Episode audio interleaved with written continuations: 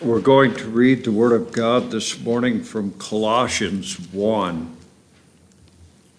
I think you know that the books of Colossians and Ephesians are very similar, and I hope you'll notice some of the similarities between what we've been studying in Ephesians 1 and the Word of God here in Colossians 1. Paul, an apostle of Jesus Christ, by the will of God, and Timotheus, our brother, to the saints and faithful brethren in Christ which are at Colossae, grace be unto you and peace from God our Father and the Lord Jesus Christ. We give thanks to God and the Father of our Lord Jesus Christ, praying always for you since we heard of your faith in Christ Jesus and of the love which ye have to all the saints, for the hope which is laid up for you in heaven, whereof we heard before in the word of the truth of the gospel, which is come unto you, as it is in all the world, and bringeth forth fruit, as it doth also in you, since the day ye heard of it and knew the grace of God in truth.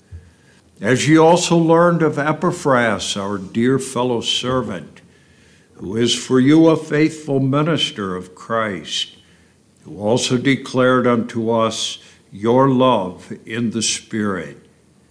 For this cause we also, since the day we heard it, do not cease to pray for you and to desire that ye might be filled with the knowledge of his will in all wisdom and spiritual understanding, that ye might walk worthy of the Lord unto all pleasing, being fruitful in every good work and increasing in the knowledge of God, strengthened with all might according to his glorious power, unto all patience and long suffering with joyfulness, giving thanks unto the Father which hath made us meet to be partakers of the inheritance of the saints in light, who hath delivered us from the power of darkness, and hath translated us into the kingdom of his dear Son, in whom we have redemption through his blood, even the forgiveness of sins who is the image of the invisible God, the firstborn of every creature. For by him were all things created that are in heaven and that are in earth, visible and invisible, whether they be thrones or dominions or principalities or powers. All things were created by him and for him. And he is before all things by him all things consist. And he is the head of the body, the church, who is the beginning, the firstborn from the dead, that in all things he might have the preeminence. For it pleased the Father that in him should all fullness dwell, and having made peace through the blood of his cross, by him to reconcile all things unto himself. By him I say, whether they be things in earth or things in heaven.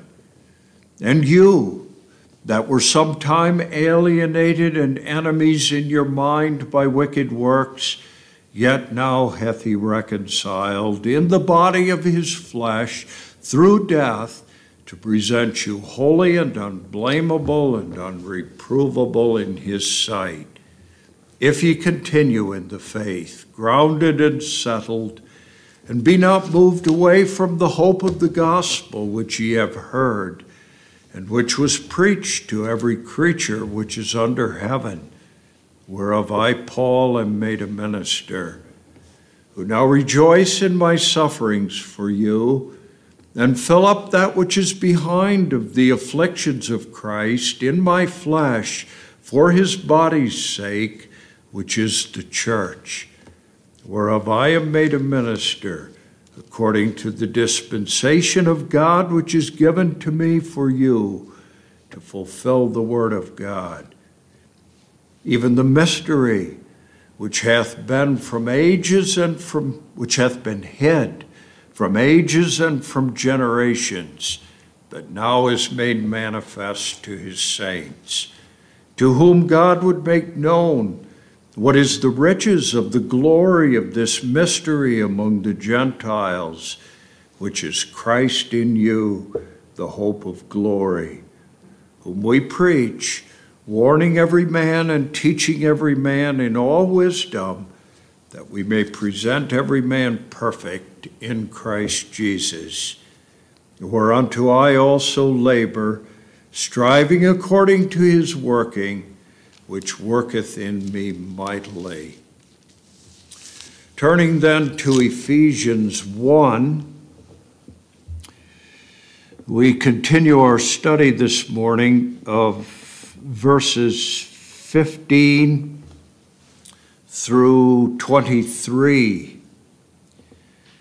And we're going to be focusing this morning, especially on verses 15 through 18. So I will read those verses now.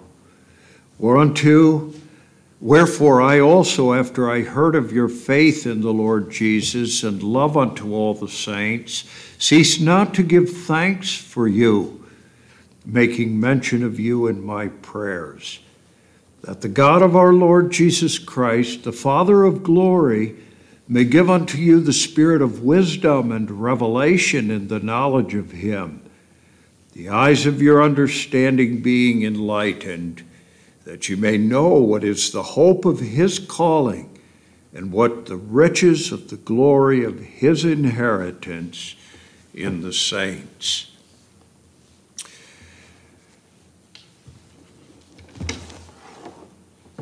The great model prayer of Scripture is, of course, the Lord's Prayer.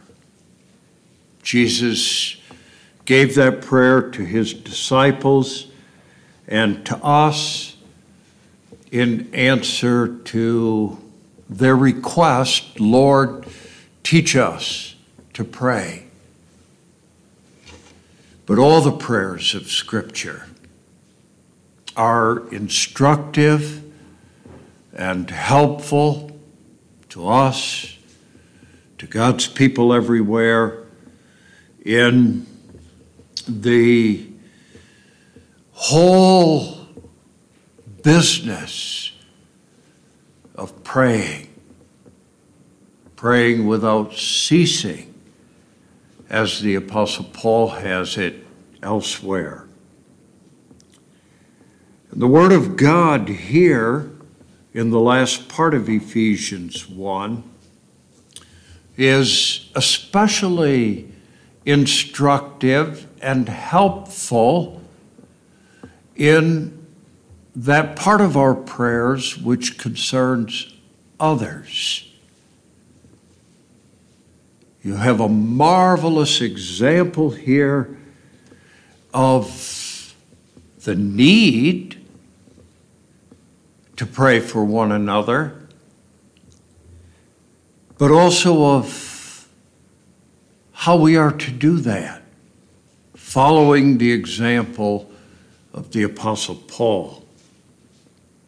And it's especially to the last part of verse 15 and what follows through verse 18 that I call your attention this morning, with that in mind, that this is also a model prayer and a help to us in our praying. We talked last week about Paul's thanks for his fellow believers, focusing especially on verses 15 and the first part of verse 16.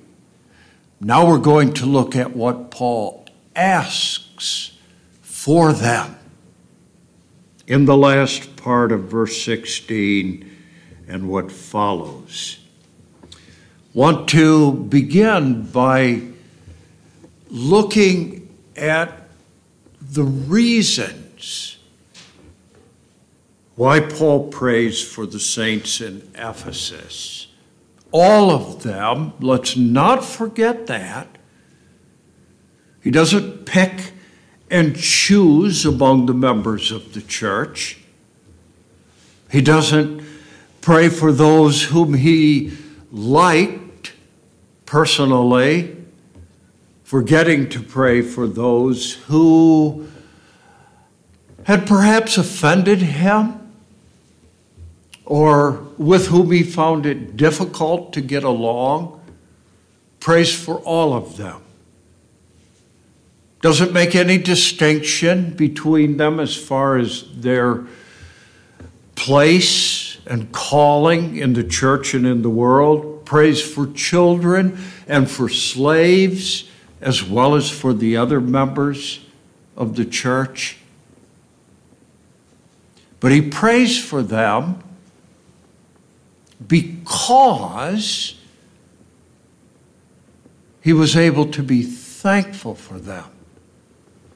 That's the connection between the first part of verse 16 and the second part of verse 15. Thankful for them, he also prays for them, asking God to give them certain blessings. And I think you understand the lesson that the Word of God sets for us by that. If you don't have the right attitude toward a certain member of the church, if you're not thankful for them, don't appreciate them and love them as the Apostle Paul did, the saints in Ephesus, then you're probably not going to pray for them either. And that's the connection here between Paul's thanks for the saints and his prayer for the saints. If we do have trouble with a member of the church, struggling to get along with them, at odds with them for one reason or another, then we ought to pray for them. But even then, we would probably find it difficult unless we have the attitude of the Apostle Paul in the first part of verse 16 and are thankful for them. Not for what they are in themselves. We talked about that last Lord's Day morning. But thankful for them as they are in Christ Jesus. I cease not to give thanks for you, Paul says, because I heard of your faith in the Lord Jesus Christ and love unto all the saints. He's thankful for them for the gifts of grace that he sees in them. Doesn't see the same in all of them. To one, God gives a great measure of his grace. To another, he gives in lesser measure. But seeing those fruits of God's grace, faith in the Lord Jesus, and love unto all the saints, Paul is thankful for all the members of the church of Ephesus and goes on to pray for them. Quite a lesson for us. A reminder of the fact, first of all, that our prayers should not be so self centered that we think only of ourselves when we pray. Reminder of the fact that we pray as members of the body of Christ. You have that in the Lord's Prayer. It's not my Father in heaven, but our Father in heaven but a reminder too of the importance of looking at God's people as Christ Himself looks at them. That's what Paul is doing here. And that's what makes it possible for him to pray for them, for all of them. You'll remember that last Lord's Day morning we talked about that, that this is not only Paul's prayer, but as part of the inspired Word of God, it's the prayer of Christ Himself through His Spirit. This is His attitude towards the members of the church. And this is the prayer that He offers on our behalf. And that's Paul's reason, and ought to be ours also, for following his example in praying for the saints. So, that first of all, that's the first reason why this prayer is a model prayer as much as the Lord's Prayer. The way in which God's Word teaches us to pray. But the Apostle Paul has a deeper reason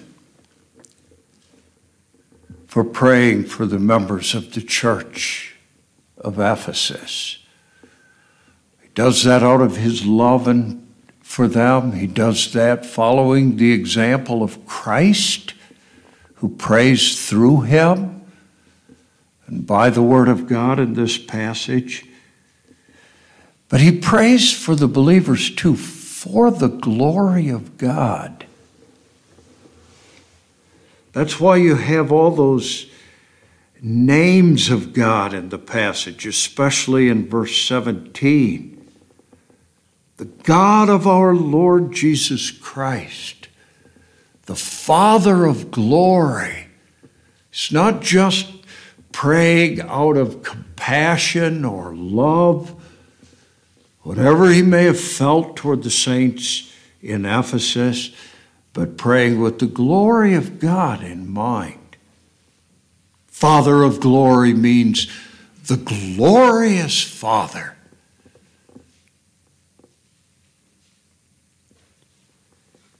And he's thinking back then, too, to what he's been teaching in the first part of this chapter about the fact that God chose his people predestinated them unto the adoption of children by Jesus Christ to himself, according to the good pleasure of his will, to the praise of the glory of his grace. Seeing the fruits of grace in them, he remembers that that's all for the glory of God. It's thinking back to what he said about the redemptive work of Christ all of which is also for the praise of his glory. Thinking back to what he said about the work of the Spirit in verses 14 and 15. That too, he's told us, was for the praise of the glory of God. And seeing the fruits of grace, he prays with the glory of God in mind.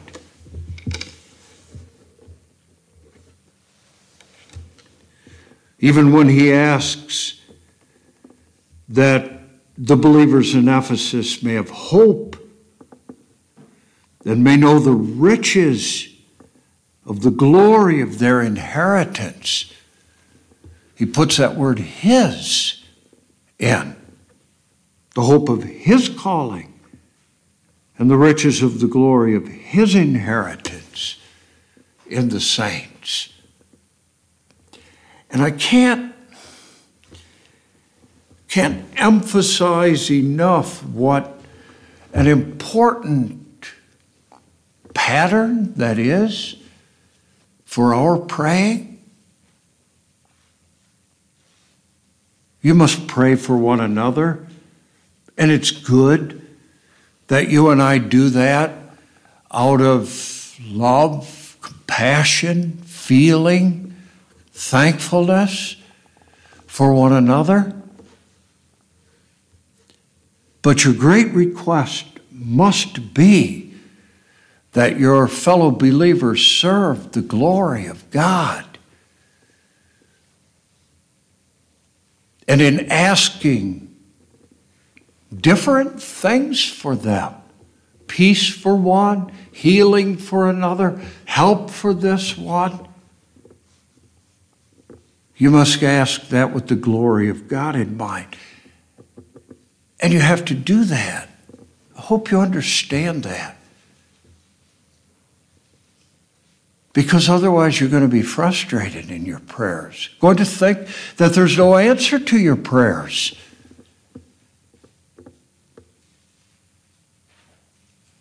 The prayers that you offer for your fellow believers. Because sometimes, for His own glory, God doesn't give them what you ask or give something different from what you've asked for them. Think of those who are here with you this morning. In many cases, we know what we would ask first of all for them. But what if God doesn't give it? Are you going to, to assume then that God didn't hear your prayer? That He doesn't care about them? That He's forgotten their needs?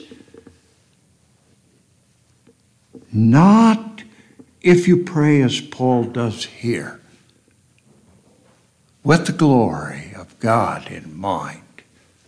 Then you'll be able to say, however, God answers your prayers on behalf of those who are here with you this morning, however He answered those prayers, that His will is good and must be done. You see?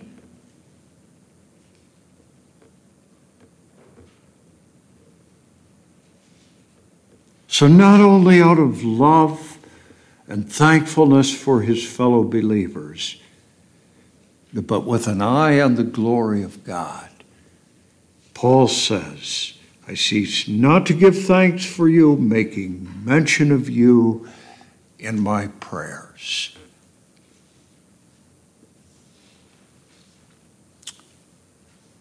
That's the first thing. But we need to notice too what it is God what it is God teaches Paul to pray for here and teaches us to pray for. And that, I'm sure, is not what we would expect.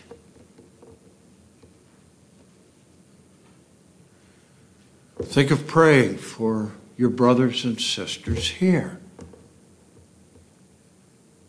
You probably have prayed for them.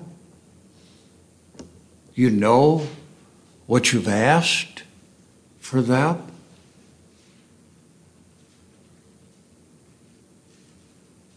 but you probably didn't ask, maybe didn't ask, for the great thing that the Apostle Paul asks for here.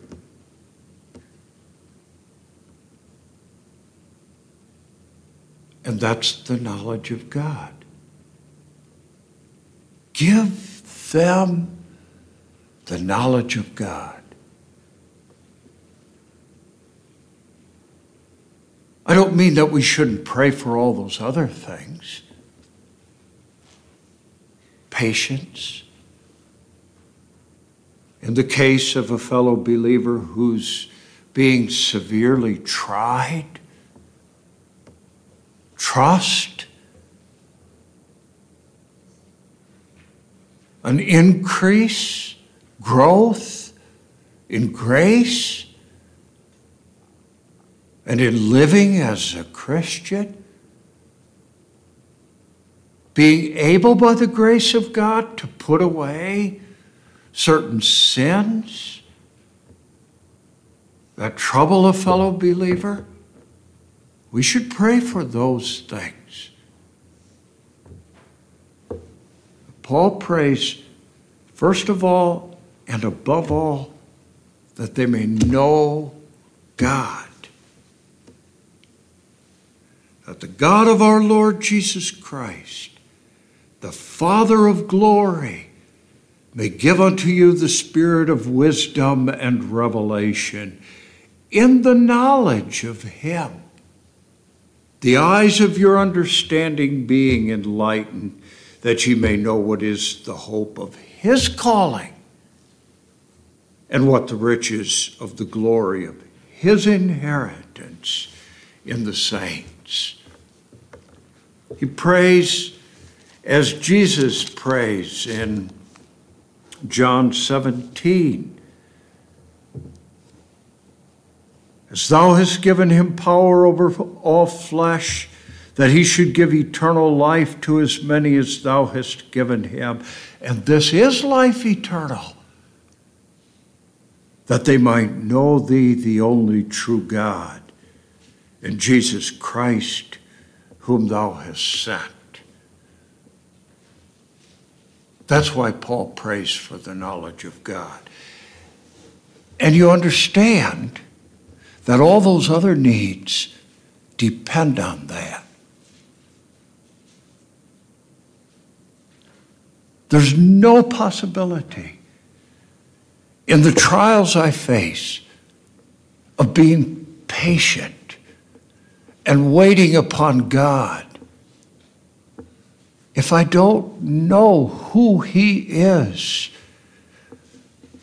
as the faithful Father of His people, the God who keeps covenant with them, the God who in His faithfulness sent our Lord Jesus Christ into the world to pay for our sins.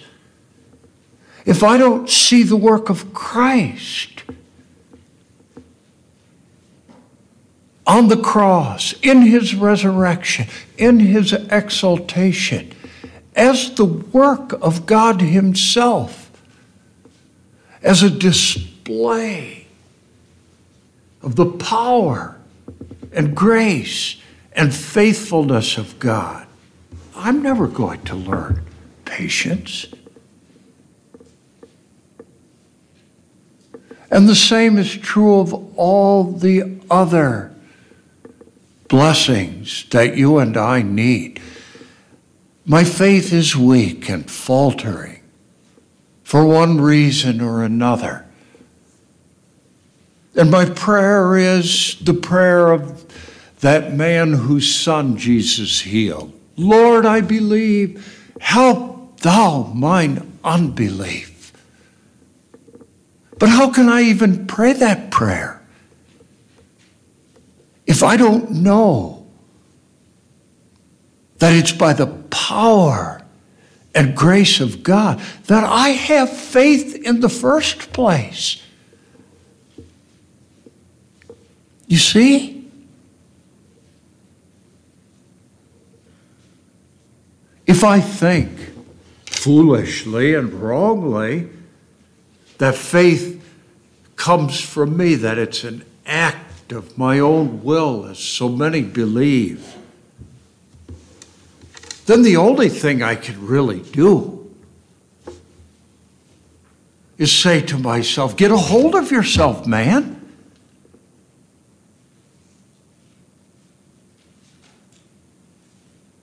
You have to get a hold of yourself and believe.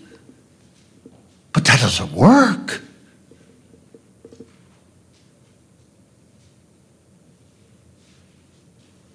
But understanding that it's in the power and for the glory of God that we have faith in the first place. I know where to go when my faith is weak, and I know what to ask when my faith is weak.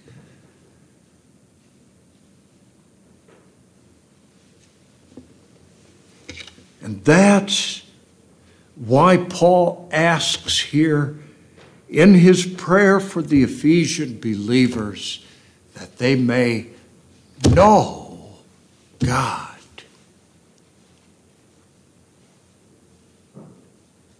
Know him. That's a very unusual name, you know, as the God of our Lord Jesus Christ.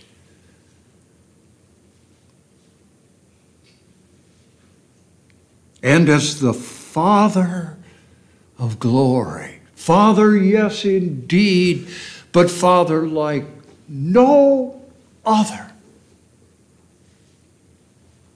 Father, who is different from all others in his faithfulness, even in his discipline of his children.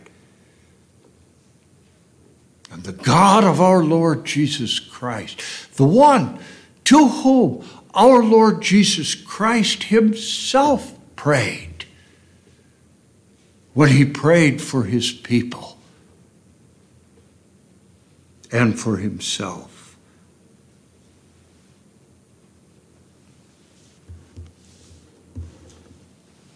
So, as surprising as that is, and as often missing as that is in the prayers of God's people, that's first.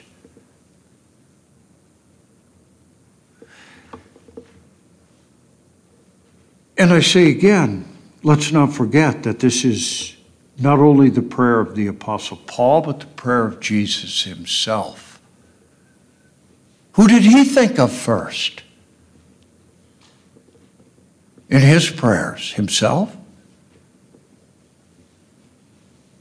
Us?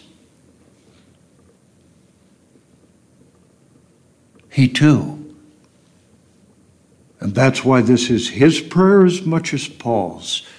Thought first of that great need that we have for the knowledge of God in himself.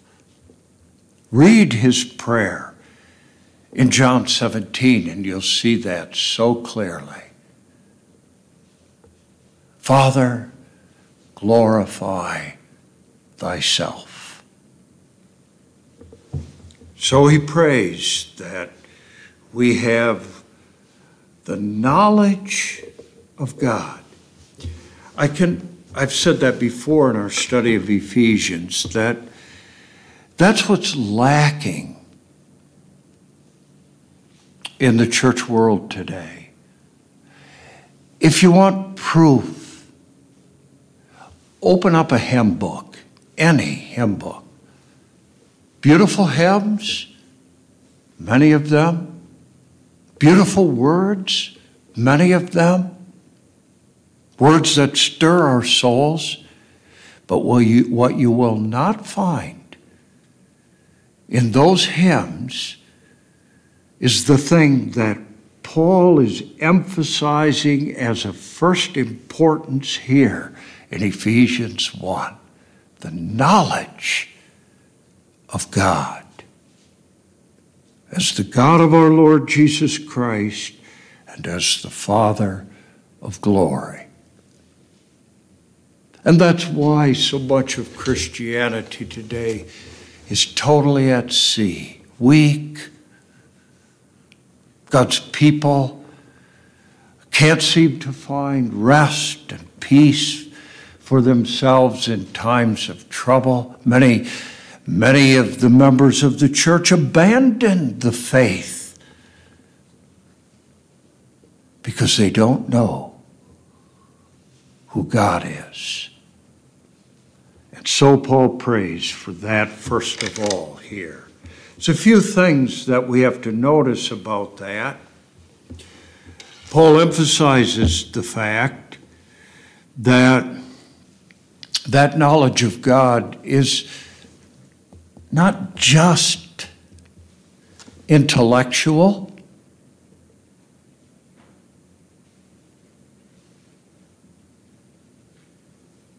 it's that kind of knowledge as well, but it's so much more than that. It's the knowledge of one who knows personally and from experience and from fellowship who God is and what He's like, and whose life is transformed by that. That's why Paul speaks in verse 18 of enlightenment. It's not just reading, a matter of reading a lot of books,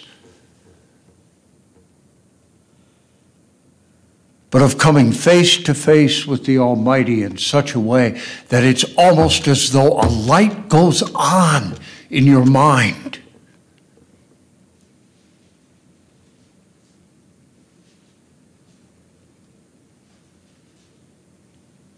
That's why he speaks of revelation. God has to do what he does in his word and by the work of his spirit in our hearts. He has to open our eyes and our hearts to that knowledge. Show us who he is. You know him that way, do you? You people, you know him? Because the eyes of your understanding are enlightened, and because God has revealed himself to you, uncovered something of his glory in your presence and in your life. That's what Paul is talking about here.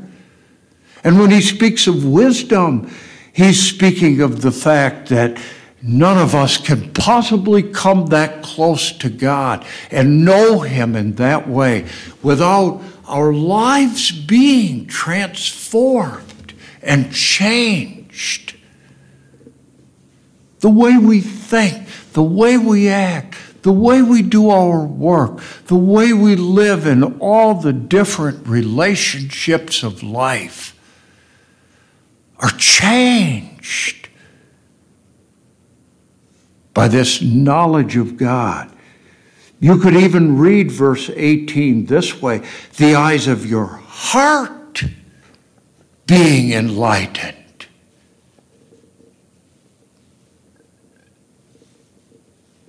And that gets across even more what the Word of God is teaching us here.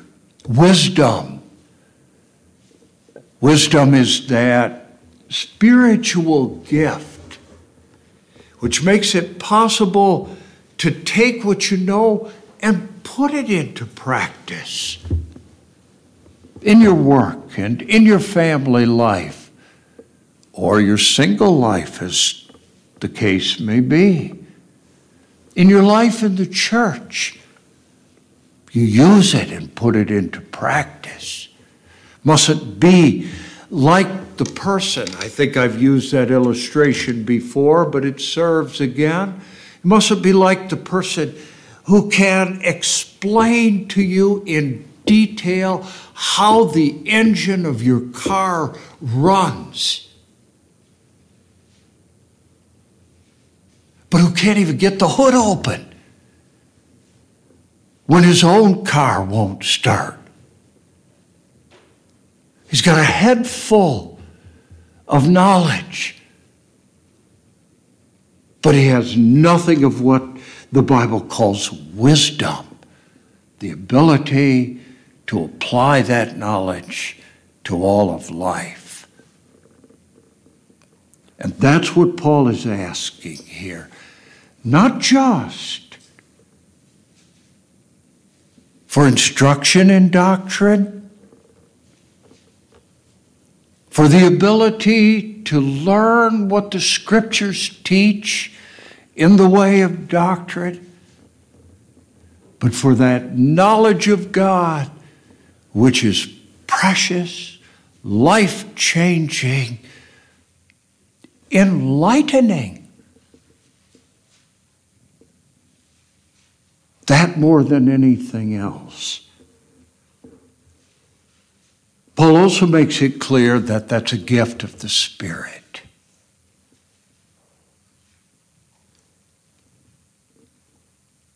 Prays that the Father of glory may give unto you the spirit of wisdom and revelation in the knowledge of Him. If I may put it this way, that kind of knowledge is so precious and so rare that those who have it have it only as a gift of the Spirit of God Himself. If you have it, that's the only way you'll have it.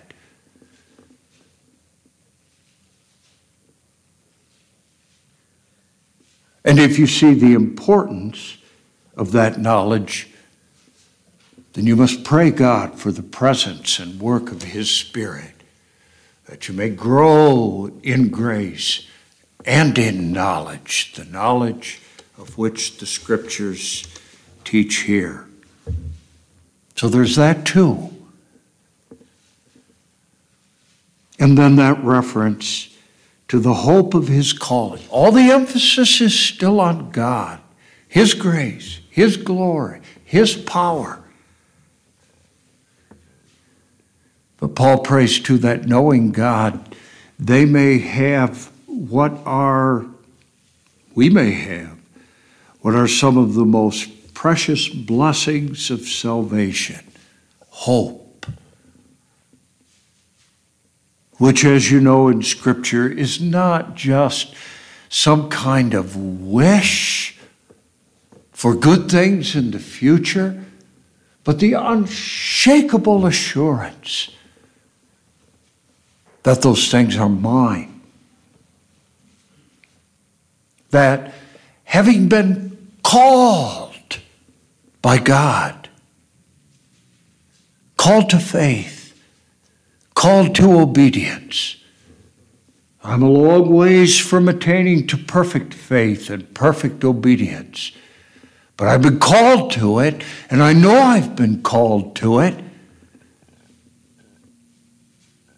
And if I know God, then I have the assurance too that God who called me will finish what he began when first I heard his sovereign call in my heart and life.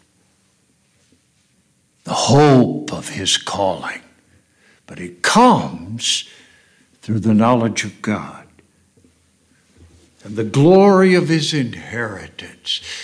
That heavenly inheritance, the glory of which, well, we know so little of it but what we do know makes everything in this life pale in comparison. Those of you who are younger are going to find that out as you get older that the things that seem so important, so valuable when you were young, don't mean much as you get older. Because as you get older, you're coming closer and closer to what Paul calls the glory of his inheritance in the saints. It's not just a place in heaven, not just the blessedness of heaven as we know it from the Word of God, but it's God in us. God Himself is our inheritance, dwelling in His people forever and ever. Nothing so sweet, nothing so precious as that. But you have to know who God is to appreciate that inheritance and to know that it's yours and to see all the rest of life in the shadow of that inheritance. All life's troubles, all life's losses, all life's trials and problems and difficulties and disappointments. All the sufferings of this present time are not to be compared, the Apostle Paul says, with the glory that shall be revealed in us, the glory of God Himself. But to really understand that, you have to think of that inheritance, not in terms of golden streets and gates of pearl,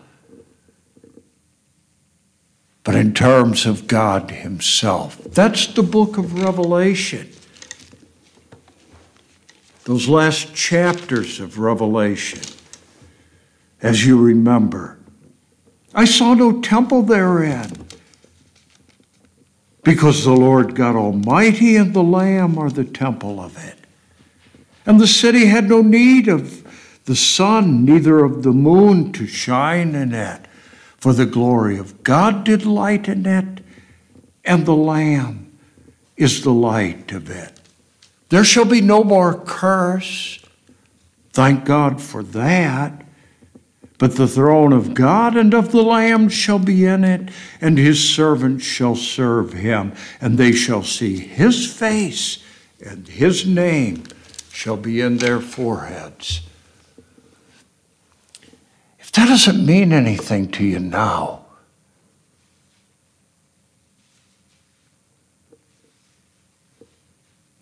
then a professed interest in heaven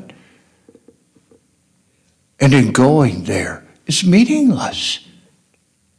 Because that is what heaven is all about. And that's why Paul doesn't just say hope, but the hope of his calling. Doesn't just talk about the inheritance, but the glory of his inheritance in the saints. And all of that. We'll go on to that next Lord's Day, God willing. All of that rests on what follows the knowledge of God as it's revealed in Jesus Christ, the knowledge of God's power as we see it in our Savior Jesus Christ. And so the chapter ends with that song of praise and worship to Him. He is everything. And in this chapter, the foundation of our prayers. I cease not to give thanks for you, making mention of you in my prayers that you may know God, and in knowing God, may know the hope of his calling and the riches of the glory of his inheritance in the saint. But you have to know the exceeding greatness of his power to usward who believe, which he wrought in Christ. Always, always, always it comes down to the same thing. To that great call of the gospel that comes to us whenever the gospel is preached. Believe on the Lord Jesus Christ, and thou shalt be saved, and thy house. Believe in him, the Son of God Believe in Him, the revelation of the glory of God.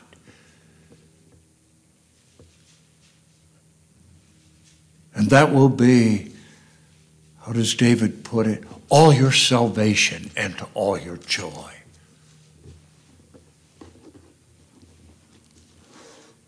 And I leave you with that this morning. Amen. Father, bless what we've heard from the Word. Use it for our growth in grace. Give us that most precious knowledge of thyself in Jesus Christ. And so give us the that wisdom and understanding and enlightenment of which thy word speaks. Forgive us the sins we've committed in speaking of these things. Lead us in the way everlasting the rest of this day and every day. And give us hope and peace through our Savior. And in his name, amen.